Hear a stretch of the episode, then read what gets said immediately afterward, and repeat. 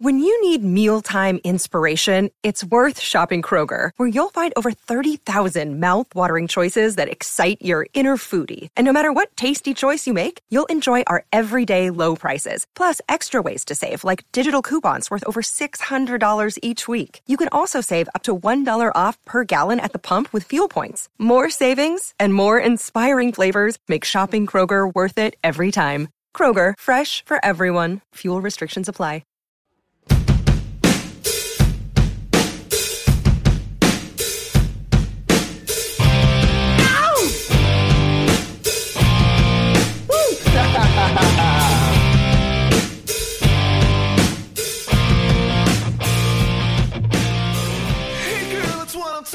Pittsburgh Steeler fans, my name is Bryan Anthony Davis, the podcast producer at BehindTheSteelCurtain.com. With me, as always, is Kevin Smith.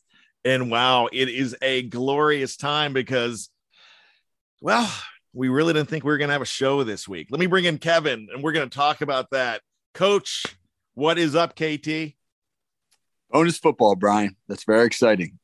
Yeah, I didn't uh, I didn't suspect it either. I remember on last week's show, we kind of opened by clinging to the the five percent chance or, or so that the Steelers were given to make the playoffs, and uh, and here we are. So, you know, you, I know you, I know, I know you love the quote. Uh, you know, you love the quote "Dumber and Dumber." You know, yep. So you're saying there's a, there's a chance, and it came through. Absolutely, and I don't know if I got the uh, the score correct on the show, but when we put it in print, and when we did the uh, on the uh, hangover, actually not the hangover, excuse me, on the preview, I said 16 to 13 Steelers. There was a big part of me that during that game I was not thinking 16 to 13 Steelers. I'm thinking, uh, gosh, well, it's over. and they pulled it out.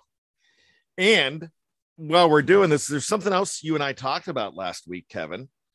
And it's this six games in a row when Indianapolis was on the road to Jacksonville, one being an England game, but the last six, Indianapolis lost all of those games. So Jacksonville found a way to beat them. They beat them with Gardner Minshew one year. They they beat them last year with on opening day in Jacksonville, and then lost the last 15 and ended up with Trevor Lawrence. So it's it's inconceivable inconceivable to me that Jacksonville won that game. But I, that's again where we said, hey, at least there's a chance. So there's no right. reason not to tune in. And now we're feeling pretty good because we gave you some hope. Yeah, like like you said last week, you can go sometimes playing in the stadium where there's no energy in the stadium is, is is a tough thing to do. And I didn't watch that whole game, but from the from the bits and pieces I did see of it, you would think, okay, well, here's Indy with an opportunity to you know punch their ticket to the playoffs. If they went down there, and they just played a listless football game. They Jacksonville was the far more excited and enthusiastic team, and that is that seems like hard to fathom given the stakes for Indianapolis. But some, again, sometimes the environment can really affect the way that a team approaches the contest.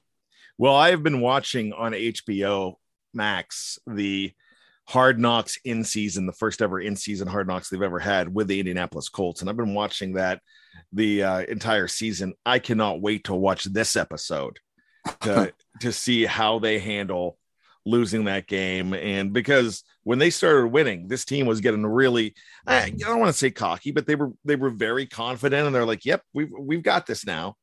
And then towards the end, things started to happen. Like the Colts majorly put the Steelers in a hole last week.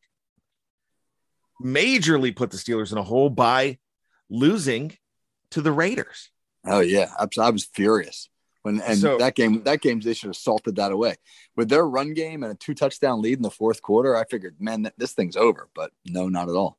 Yeah, so I, w- I was equally as furious, and then watching that game, the uh, almost tie game, was another thing that we could talk a long time about that. But real quick, do they have to do something about ties in the NFL, Kevin? Because especially scheduling that game the way they did, they could have hurt a couple teams, not just Pittsburgh. They could have hurt Baltimore and they could have hurt Miami, but it ended up being Pittsburgh was the team that would have been hurt the most.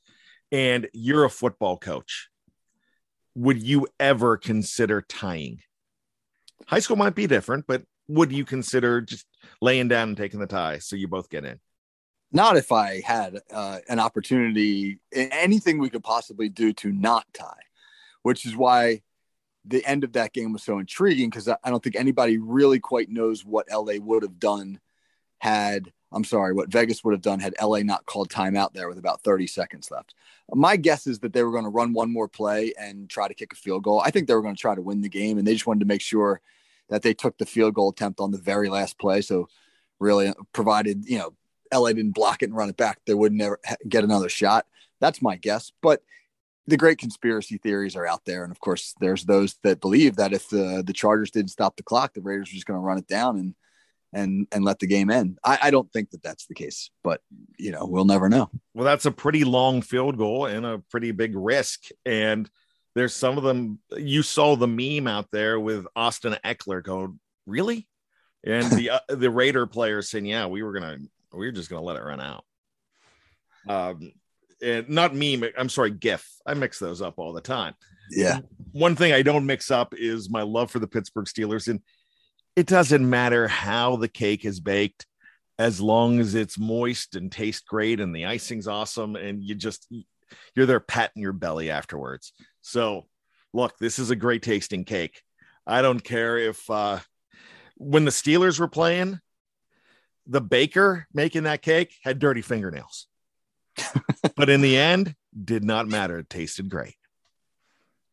In the pre-COVID world, I would have probably been much cooler with that analogy. yeah. so yeah, you, you, just don't know. So maybe I should just stop right now. Just, I mean, it, it wasn't pretty. Like I always say, Kevin, you're not going to you're not going to put it on your Christmas card. You're not going to brag about it to your friends but you're going to celebrate it. And there you go. You're celebrating in the postseason. But you know what? It, it gives you, and, and I agree with everything you just said. It, it gives you, though, a little bit of a sense of hope for this weekend's game against the Chiefs because as good as Kansas City is, and and as much of an underdog as the Steelers will be, and rightfully so, when you look at what's going on in the last, I don't know, six, seven weeks, the last third of the season, so to speak, with the Steelers and the games that they've been able to win. They've all been games in which Ben Roethlisberger specifically, but the Steelers in general, played their best football in the fourth quarter, and uh, were able to to you know put teams away, find a way to win. That's a that's the football team that I coach. That is our slogan. Our slogan is "Find a way" because I'm a big believer in. It doesn't really matter how you get there. You know, you, the goal is to get there, and and the good teams find a way. And while the Steelers are certainly not a great football team by any stretch of the imagination, they've found a way to win some some games, the tough division games at Baltimore in that nasty environment in the rain, et cetera. When the offense just looked dead in the water for the better part of three quarters, and then they come alive in the fourth quarter and overtime.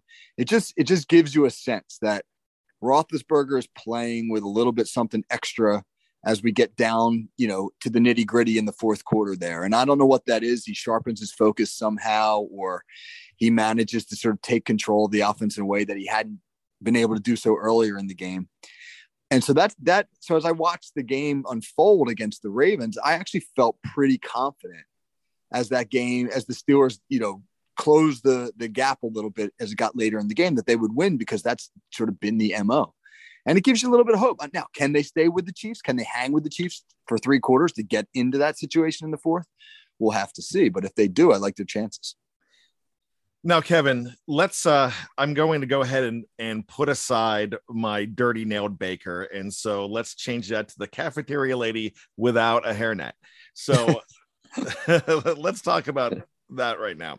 And you, my man, you are definitely someone that has great insight into this because you just talked about talking to your team about about finding a way to win. And I don't care if it's in Pee Wee, if it's in high school, if it's at the college level. I don't care if it's Division three. I don't care what it is. If it's the NFL, teams have a personality and teams have that will to win. What does losing, excuse me, what does winning ugly mean to a team? All right, we escaped. You're going to do better next week. Uh, how do you approach that? And how do you keep them motivated when they escaped and they don't have complete confidence after that win? I believe I'm a big believer that those types of wins, that the types of wins that the Steelers have uh, racked up over the last several weeks, are huge confidence builders. More so than when you blow teams out. That's a that's a false confidence that while the results aren't false, you're you're blowing teams out. They don't prepare you for adversity. I'll just speak to our football season, our high school season. We we went we went 11 and 0. You know, we went undefeated in the regular season. We we won our first two playoff games, 41 to 7 and 45 to 10. I mean, we were just blowing the doors off people. And we got to the sectional championship game against a team that was better and that, and that we were definitely the underdog and we knew we'd have to scrap and claw uh, to win that game and we hung with them for a while. But when they started to really kind of pull away a little bit, we didn't know how to respond. And and I think a big part of that was we had not dealt with the adversity, and and we didn't quite know how to react. Meanwhile, our opponent had played a much tougher schedule than we had, and they'd been they'd been playing tight games all year long. They had been through those types of battles, and so for the Steelers. Uh, the Steelers know they can win close games. And why do they know that? Because they've been doing it now for the last several weeks. They've been in close games all season long. They know they can come back. Roethlisberger has done it more than just about any quarterback in history, and and they got they got the doors blown off a couple weeks ago in Kansas City. If if I'm the Chiefs, I'm feeling pretty good right now about drawing the Steelers. You probably saw that thing that one of the BTSC guys put up on Slack, which was a panel discussion of some Kansas City journalists, in which one guy basically said drawing the Steelers is better than a bye week because at least they'll, they'll get the Chiefs will get some cardio in. You know, I right? loved it. I, I, think his name was yeah. Nick Nick Wright, maybe. Uh, yeah, I don't remember who it was, but but but if that if that seeps in at all, if that mindset seeps in at all, it's very dangerous. And so, while again, I I uh, fully acknowledge that the Chiefs are the favorite, that the Chiefs should win this football game. If this game stays close and comes down to the fourth quarter, the Steelers, based on what they've been through in the last month or so, are more prepared for a close, tight, late football game. So, Kevin, we, uh, you and I, we've been doing this uh, quite a while now, and I, you notice that I do like to switch gears, and I got to tell you, as much as I enjoy talking about the Steelers and the wild card game this week, let, let's call an audible. Let's talk about hockey. okay so we're going to talk about hockey and we're going to go back in time to February 11th, 1980. Do you know what happened that day? February 11th, 1980. Let's see. I was in fifth grade. I had Mrs. Campo. So I probably, uh, no, I don't, I don't, I really don't know what, what I'm going to, is that, uh, U.S. Olympic team, something along those lines. Okay. Well, yeah. But what specifically happened? Was that when the Russians blew our doors off? Yeah, they did. That was an exhibition game at Madison Square Garden, 10 to 3. It was an absolute embarrassment. And it showed the world that this team was not ready for the Olympics. And it was one of those things that um, reminds me of when I got my driver's license. I, I went to my dad and I said, I, I had just uh, had a little fender bend, bender two days earlier, and my dad punished me by taking me for my license because I was cocky, thinking I was ready. I come back and I say, Dad, I, I failed. He goes, he started giggling. He's like, Yeah, I know. I know you did. You ready to get to work? Two days later, I got it. I got my license. And his tune was different. I'm proud of you. You really worked when you got down to it. You should have done it earlier, but you went to work. The reason I'm bringing all that up is I have, I don't know exactly what Herb Brooks said. The movie was Disneyfied. But I will say this I'm sure he said something like, You guys ready to get to work now? And that's exactly what what pretty much happened. So 11 days later, on February 22nd, 1980, it was a different tune. They win four to three. They shocked the world. Do you believe in miracles? I can't remember the name of the announcer that said that. Can you help me out with that, Kevin? That was Al Michaels. Hmm. What's Al Michaels doing Sunday night? I didn't know that that was going to be the setup, but uh, I'm going to I'm going to guess he's uh, he's announcing the Steelers game. He is, along with uh, Cris Collinsworth, and so he will be there. And I just keep thinking about how Pittsburgh, the Steelers, got their doors blown off, 36 to 10, and it was basically 36 to three. Kevin, that those extra seven points were a joke. You know that was garbage time. They, they could have the Chiefs could have easily let them get 20 more points. It, it wasn't going to matter because they were just going to, they were, they dominated from start to finish. They really did. So, my question to you, Kevin, is this How do teams remember the loss when they get a chance at retribution in the playoffs? We've seen it with the Steelers before, but I'm going to ask you that well, when you play a team in the regular season, you put forward your best game plan. And this is this is pro football. This is not college where you've got Alabama playing against the Citadel because the Citadel is getting paid a lot of money to come get their doors blown off by Bama. Where Bama might say, you know, we're going to trot out our starters for the first half and, and run some of our basic stuff that we want to work on and then we're going to put you know the backups in, et cetera, et cetera. You for a team like Bama in a game like that, you, you work on stuff. You say this is not stuff we're going to need this week, but we're going to need this weeks from now. We play Georgia in the regular season, and we need to get good at this. Let's work on it now. The NFL is not like that. You you put out your your your uh, best game plan every single week, man. It's it's your A plan every week. So when Kansas City game plan for the Steelers in the regular season obviously did the things that they felt were best suited for them to win that football game, which means now they've got to, you know, basically go to a, a, second game plan. What is their plan B? Because the Steelers will clearly be ready for what that plan A was. And if we think about that first game, I mean, Kansas City got out so fast. It was 17 nothing early in the second quarter. And you look at how it unfolded, right? I mean, the the Chiefs get on their first possession, they go down the field and score. Uh, they converted some big third downs in that drive. The Steelers played kind of sloppy. I mean, even Cam Heyward jumps offside on a third and 11 that turns it into a third and six that they convert. The Steelers get the ball back. And on the first play, they try a gadget play and it gets picked off, and Kansas City goes right down and scores again. It's 14 nothing, you know, seven minutes into the game, and everybody knows it's over because the Steelers are not built to come back from 14 nothing down against Kansas City. So, but the interesting thing, and if I could just talk about scheme real quick, the interesting thing that the Chiefs did in that contest, even when the game was still competitive in the first half, is they played the Steelers in straight cover two. And that's something that nobody had been doing all year because everybody's dropping safeties down into the box and crowding the box and playing man on the Steelers receivers, and they're doing all that stuff. But Kansas City recognized that Pittsburgh's only deep passing game was the jump ball outside on the sideline. That fade route you see him throw all the time, where where Claypool's just going up one on one and trying to make a play. And they played cover two because it's really hard to complete that route with a two high safety coming over. It's essentially a two on one on any vertical route up the sideline.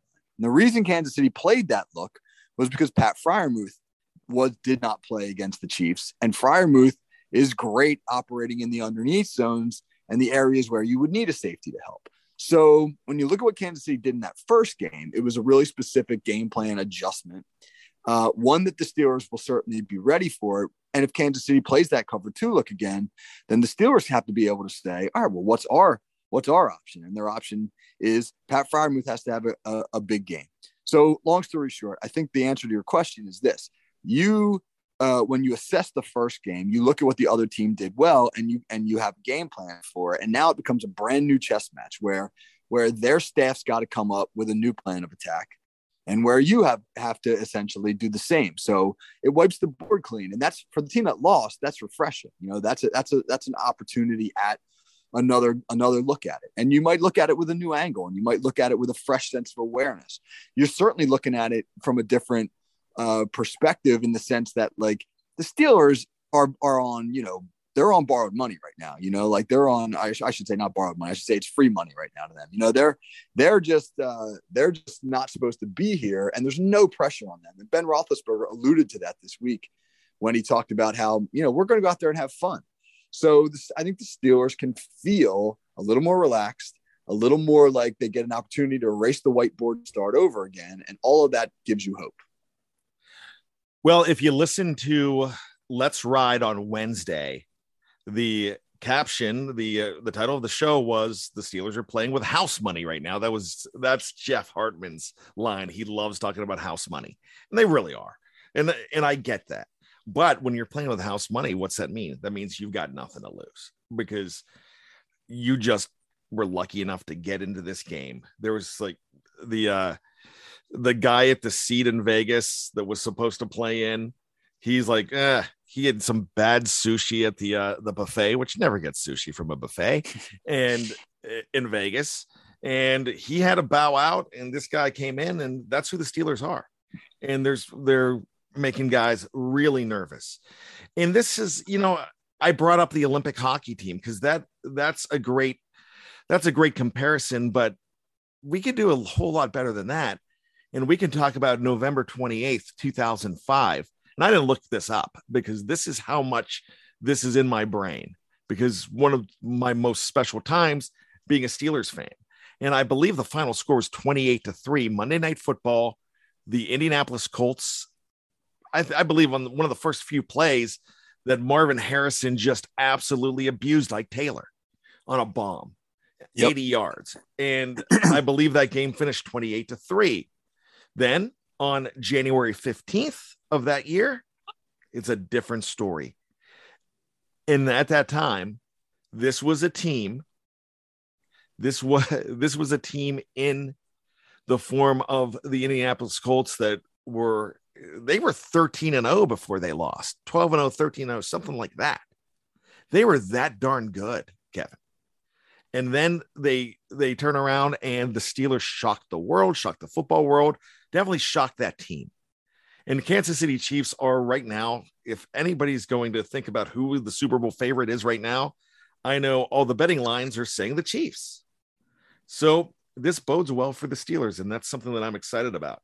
But the bottom line, and something that you said over and over when you were talking about this, was plan. They've got to have a plan. So, what we're going to do is we're going to talk about that plan and talk about who on Kansas City is most equipped to thwart that plan and how they've got to deal with those guys. We're going to do that when we come back right here on Here We Go the Steelers pregame show from behindthesteelcurtain.com.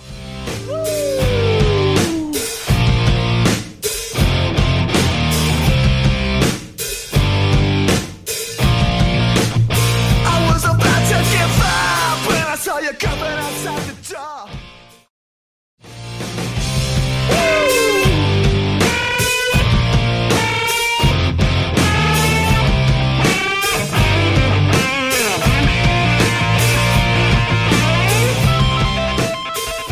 Welcome back to Here We Go, the Steelers pregame show. I'm Bryan Anthony Davis. KT Smith, the coach, is alongside me. And if you did not hear the first part of this show, go back and check it out.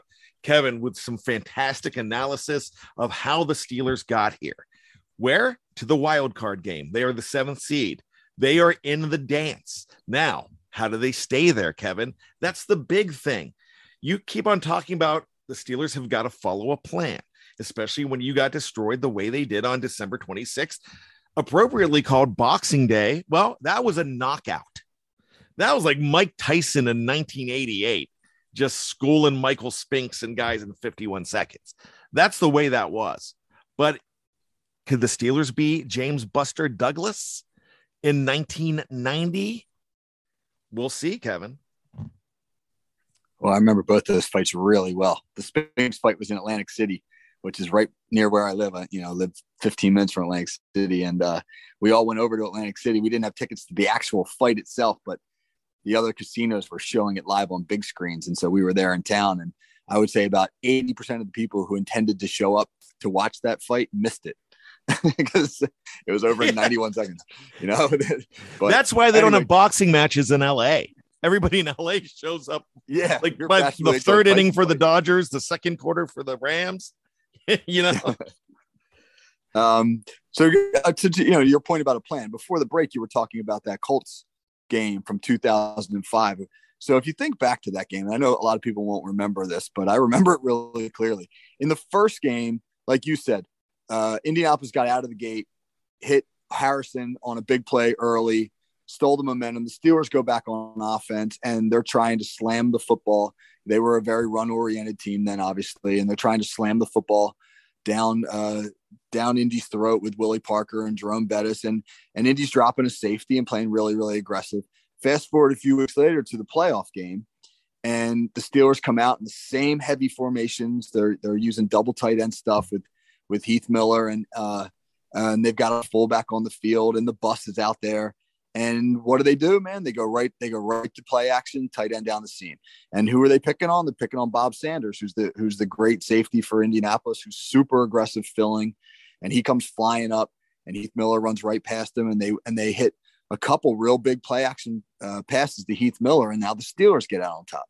So what's the point? The point is that it's the, in, in a rematch, no matter what happened in the first game, no matter what happened in the first game, no matter if it was a close game, a blowout, whatever, the team that makes the better adjustments to what happened in that first game uh, gives itself an advantage. Doesn't guarantee they're going to win, but certainly gives themselves an advantage. And so for the Steelers in this game, a, a fast start is so important. They cannot get down quickly to the Chiefs. Just like we, you know, like we said earlier, they're down 17 nothing early in the second quarter, and that game was over.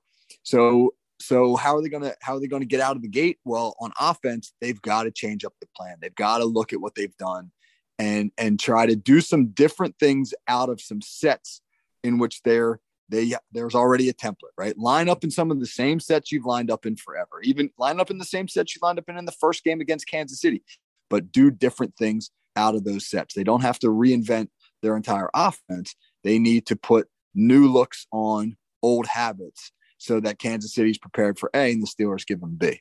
You know, and then one more thing, real quick, they can't turn the ball over, man. They had three turnovers in that first Kansas City game, and the Chiefs had none. So you go you go minus three in the turnover department. And I think those three turnovers led to 17 Kansas City points. You give the Chiefs 17 points on turnovers, you're going to lose. We are not done talking about that Indianapolis game. We are going to talk about that game when we get to defense as well, because I have an anecdote from an actual Steeler there. But let's continue to talk here. You mentioned earlier in this show how valuable Pat Freiermuth is. Is that obvious that he's so valuable?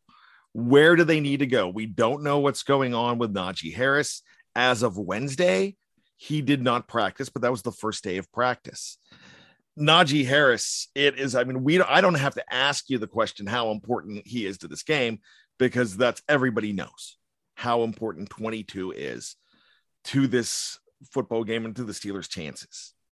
Let's assume that he's in there.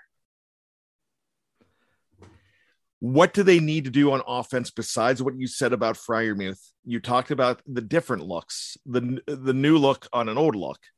But what does that look like to you? Can you give me one example? Well, so the Steelers have increasingly run 12 personnel formations. And one thing that they don't do, uh, or they haven't done, I should say, uh, that frustrates the heck out of a lot of Steelers fans, is attack up the seam with those tight ends. They haven't done it very well. And if you if you think back to the Baltimore game, I did I did a breakdown for the website uh, yesterday on the the overtime drive that led to the game winning field goal last week at Baltimore. And one thing phenomenal, by the way, phenomenal. Oh, thanks, man. Appreciate it. Um, but one thing that was interesting about that drive was how how they attacked the middle of the field. I mean, they ran they ran a couple mesh routes where they're hitting they're hitting receivers right right in uh, over the over the center essentially. The big fourth and eight conversion to McCloud is on an in cut where he he's the slot receiver and he cuts in and he catches the football in the middle of the field. There there's so much real estate that's open in the middle of the field because teams just ignore it in coverage because they don't they know the Steelers don't throw there. And and there's reasons for that. You know, Matt Canada's got his reasons for not wanting to throw in there. I mean, those routes take longer to develop and you got to be able to protect the passer. So A leads to B leads to C, you know, I mean, whereas throwing the ball in the middle of the field is C.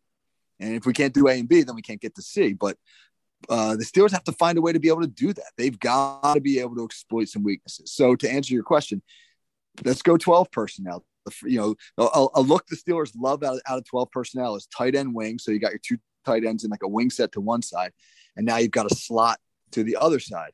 and they'll run a lot of weak side zone out of that look where they run they run zone to the slot side or, or they'll run it uh, up the A gap and the back will look to wind it back to the slot side. I mean, that gives an, a good opportunity for tight ends to get down the seam as the backs start to flow with the run action. So I really, really want to see them, you know, try to attack the middle of the field off of the looks that Kansas City will probably be accustomed to. So let's switch over to defense. And we're going to talk about personnel first for the Kansas City Chiefs.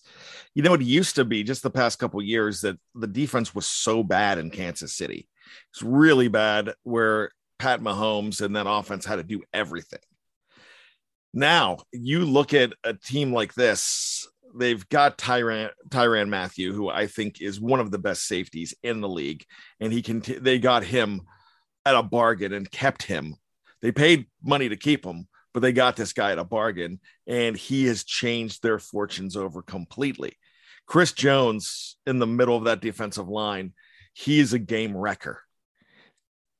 The Sorensen kid as a linebacker, I think, is really good. You've got a guy like Frank Clark, and now the Steelers gave them a gift for a sixth round pick.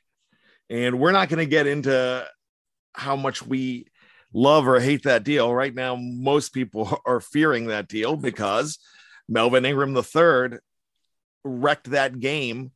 And if it wasn't for Melvin Ingram III last week, the Steelers are probably playing, I would probably say Tennessee this week. So, with that being said, I got to tell you, there's some guys on that defense that are really scary. Who scares you the most? And they've got a lot of players. I think uh, the guy, all those all those guys you just named are, are, are very good players. Um, the guy who uh, who's been really good for them, as a matter of fact, he's their leading tackler is their rookie linebacker Nick Bolton, who I remember last year when we were talking yeah. about draft stuff on the website. A lot of people liked it, liked uh, him, and a lot of people were bringing his name up. Missouri kid, and right? He, what's in Missouri kid? Yeah, he's the one who who who scooped it up and took it to the house last week after Ingram made the made the play on that fumble that was uh, going to really probably salt that game away for the Broncos. But um, yeah, he's he's a very good player. That Bolton kid. He he gets side to side. He's a he's a real he's a really nice tackler. But the thing that makes him so effective too is the fact that the defensive line, led by Jones, and now Ingram Ingram's playing really well, and um, you know Jarran Reed's a nice player too. I mean, they're they're keeping blockers off of him. So so it when the Steelers in the run game they got to be able to get to the second level. They got to be able to cover up uh, Bolton and the linebackers in order to, you know, sort of give Najee an opportunity to make some cuts. The Steelers ran the ball fairly well in that first game. They ran for like 130 yards. Now some of it was kind of late, uh, you know, when the when the contest had been decided, but but a lot of it had to do with the fact that Kansas City was in that cover too, and they weren't dropping that extra safety. Uh, and you know, another positive is that the Steelers have been pretty good in the last couple weeks since uh, since Chris Morgan took over as the line coach at running their inside zone game. So you know, you put those t- those couple of things together, and you know, you get a little bit of hope. You know, maybe the line will be good enough to get the backers covered up. Maybe Kansas City, when they play that too high look, the Steelers can run some inside zone. Real quick, you could just give the name on offense for the Steelers. Who's the guy?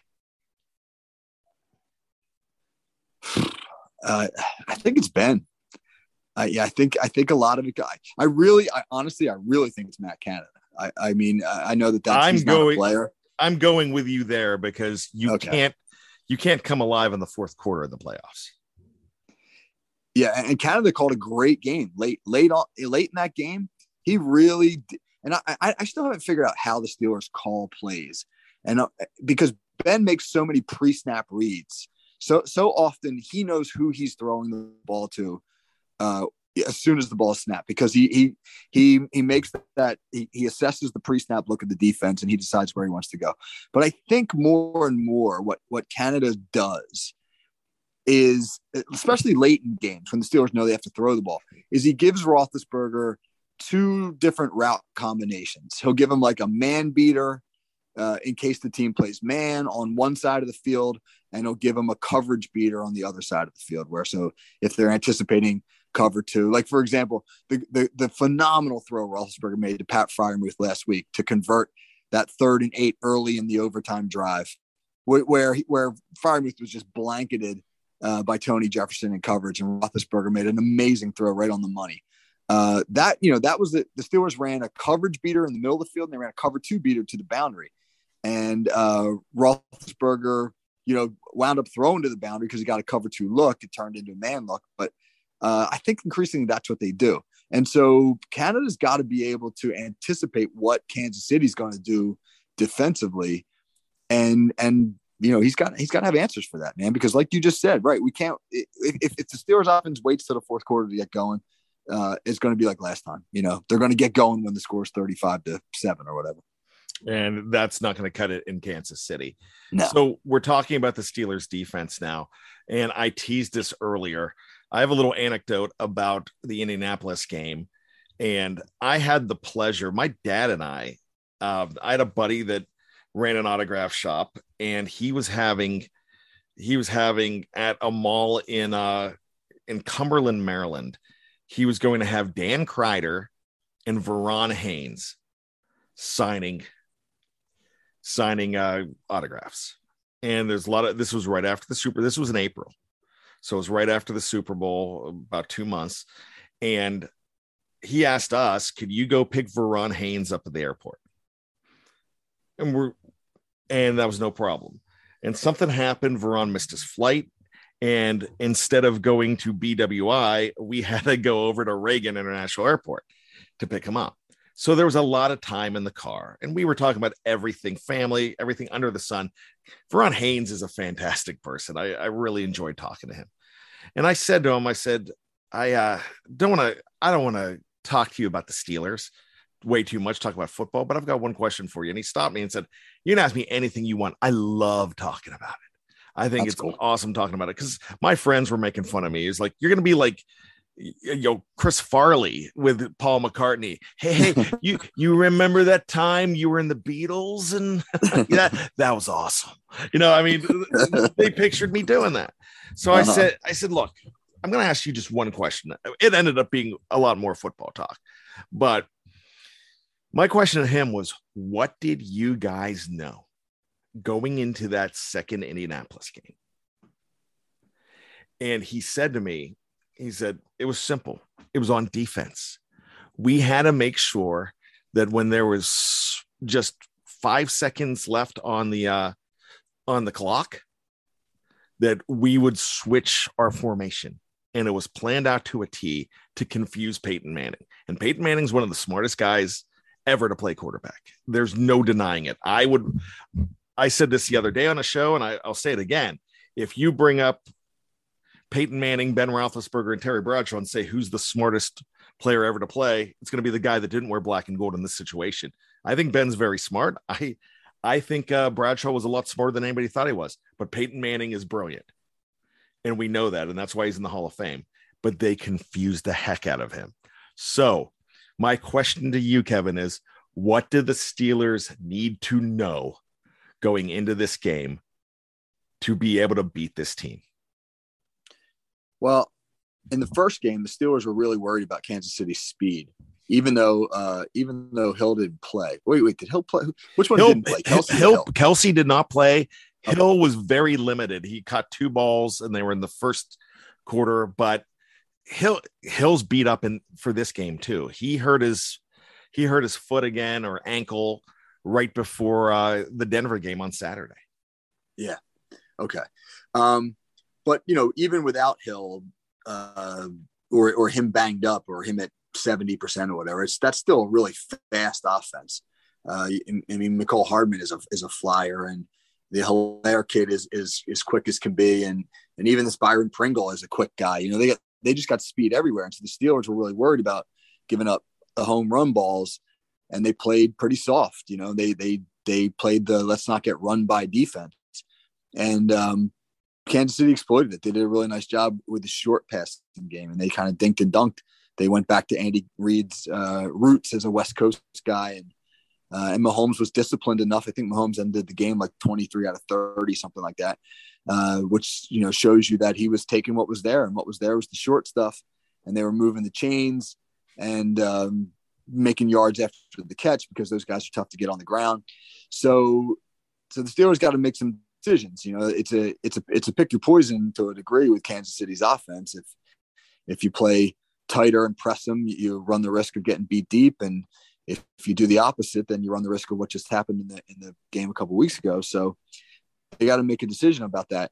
Honestly, though, if if I'm the Steelers, I'm going to take a shot at being more aggressive at the risk of giving up the deep stuff because I, you know, Mahomes throws a great deep ball, but he hasn't been as good this year with the deep ball. And he has shown that if you pressure him and you get him running around, he'll make some mistakes. You know, he has shown that he's not, you know, he's not immune to kind of throwing one up for grabs or rolling to his right and chucking one back across his body to the middle of the field. You know, we see him play some hero ball every once in a while. So again, man, I just think the Steelers need to hit Kansas City with a different game plan. And defensively, then that means uh, more man coverage, more pressure, take some chances. You're not going to win the game by playing it safe. So, so they're going to have to take some chances and and uh, convert when they're there. Absolutely. Here's one guy I want to talk about. It's Minkah Fitzpatrick. He had the play of the game when he hit Hollywood Brown. I don't think that guy never quits. We talk so much about TJ Watt because TJ Watt is the team MVP, well deserved. He just broke, he didn't break, he just tied the sack record. We're hoping he's going to break it, but that looks like that's uh, uh, that's like a conference call and a meeting that and you can't count on that. I'm just glad that he's in the equation. I mean, he tied it. I mean, he's there. He's one of the kings. You could have two kings. That's fine. We know how important Cam Heyward is. But Minkah Fitzpatrick is the guy that after a, a play is made, he's the one that's going to finish it. Because when I, the reason I'm saying that is a guy like Heyward and a guy like Watt, they're making plays. They're going after the quarterback. They're, they're bringing a guy down um, before they even get started. They're disruptors.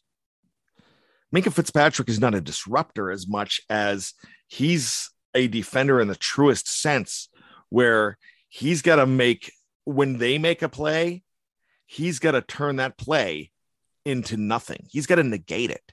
So he has to be the negator. How important is Minkah Fitzpatrick to this team? Just or just a little bit below? I think he's just as important.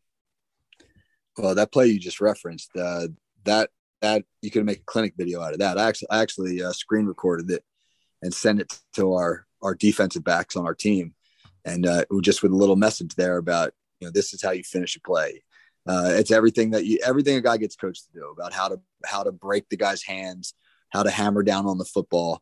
If you can't if you can't make the play, you know, here's how you finish the play, just like you said, and that was that was textbook and that was huge. That probably kept uh, Justin Tucker from having a chance to kick a field goal. And we, we, we know what usually happens when he gets a chance. So, so, but to the, the broader point, this is a game, this playoff game with Kansas City. The Steelers are the underdog, and they're going to have to go into Kansas City and play their best game. And they're and even the, even their best game probably won't be enough. They're going to hope that in, in, the process of playing their best game, Kansas City does not play their best game. Uh, so for the Steelers, their their best players have to play great, and that's TJ, and that's Minkah, and that's Cam Heyward, and that's Ben Roethlisberger, you know, and that's and that's Diontae Johnson, and that's and that's a, even though he's a rookie, that's Najee Harris, man. Those guys have to play great. And obviously, the offensive line has to be able to do its job. Uh, they've shown some life in the last couple of weeks, and they've got to continue to progress. It's just a situation, man, where like you know, it's not going to be good enough uh, for Ben to play average, or for Minkah not to have a splash play or two, or for TJ to get shut out on the you know, in the sack column. I mean, that's not going to be good enough. Those guys have to play their best games. So the, the good news is these are guys who who when the when the lights are the brightest tend to show up. So that makes you feel good.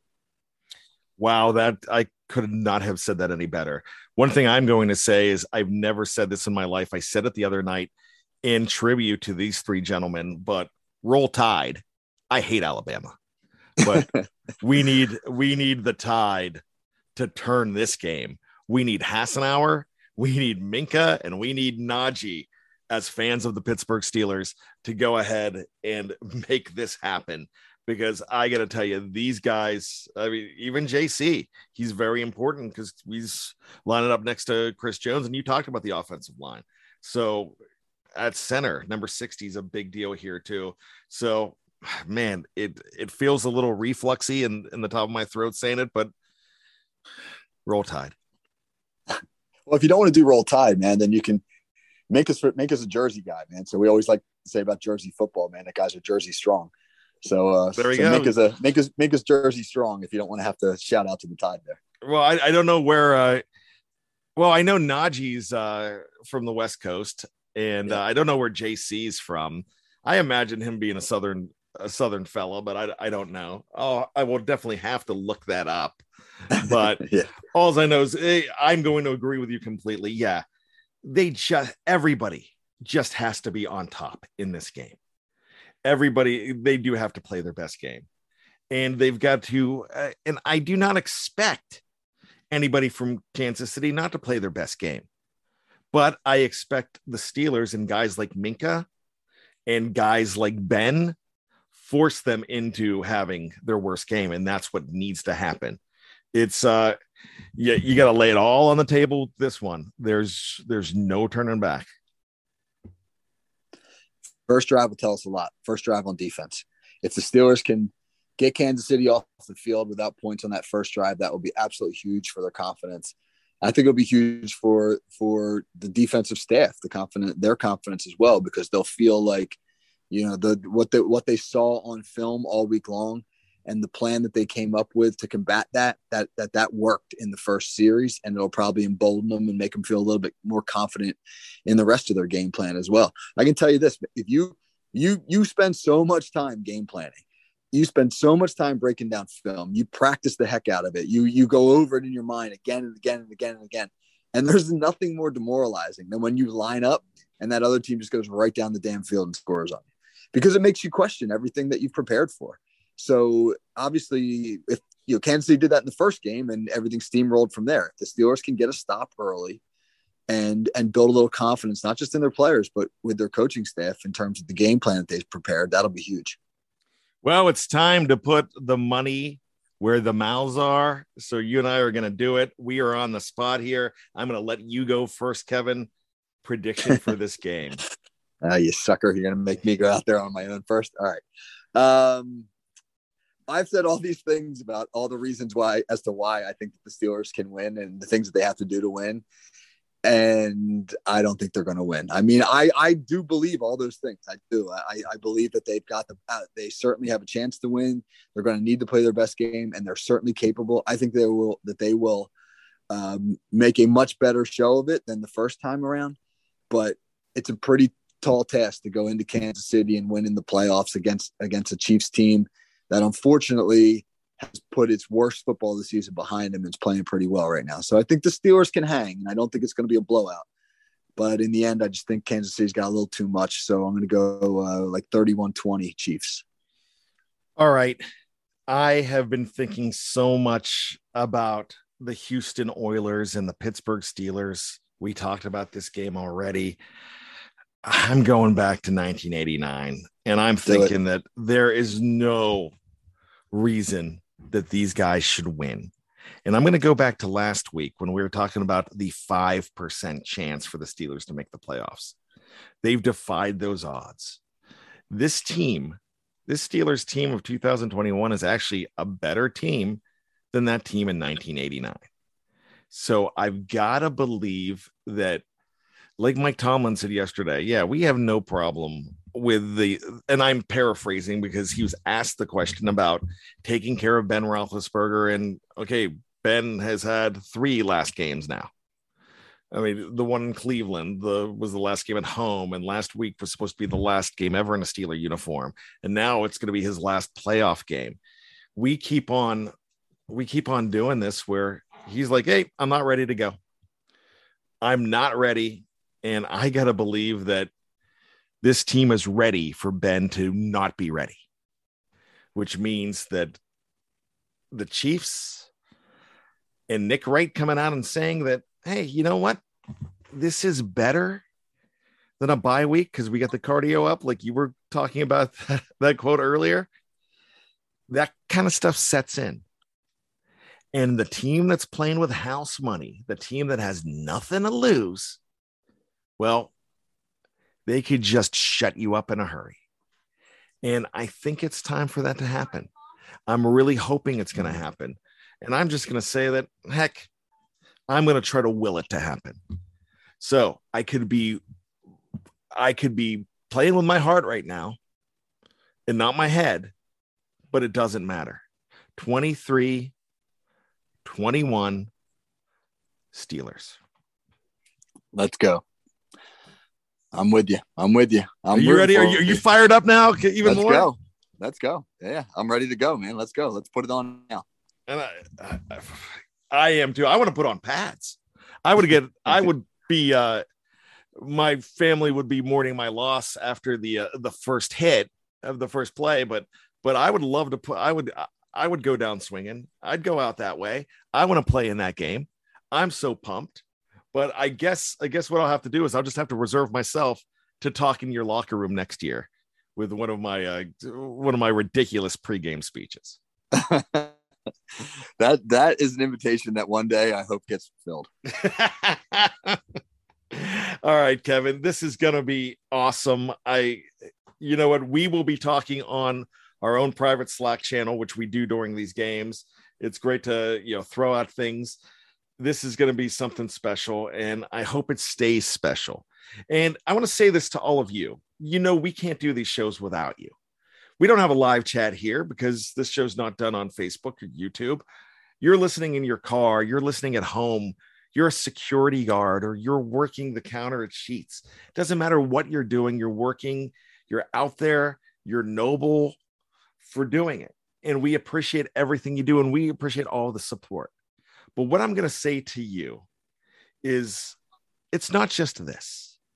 If you want to check out articles, if you want to read articles, the man I'm talking to, the man you've been listening to for the last 40 minutes, is one of the best in the business of breaking things down on paper, on your computer st- screen, just as well as he is on the radio. Jeff Hartman, Dave Schofield, those guys are absolutely fantastic writing as they are speaking.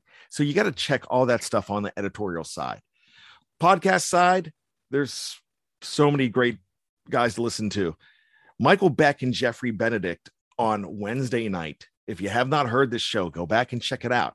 Had Joe Valerio, former offensive lineman for the Kansas City Chiefs, who talks about the Chiefs on Bleav in Chiefs on that network.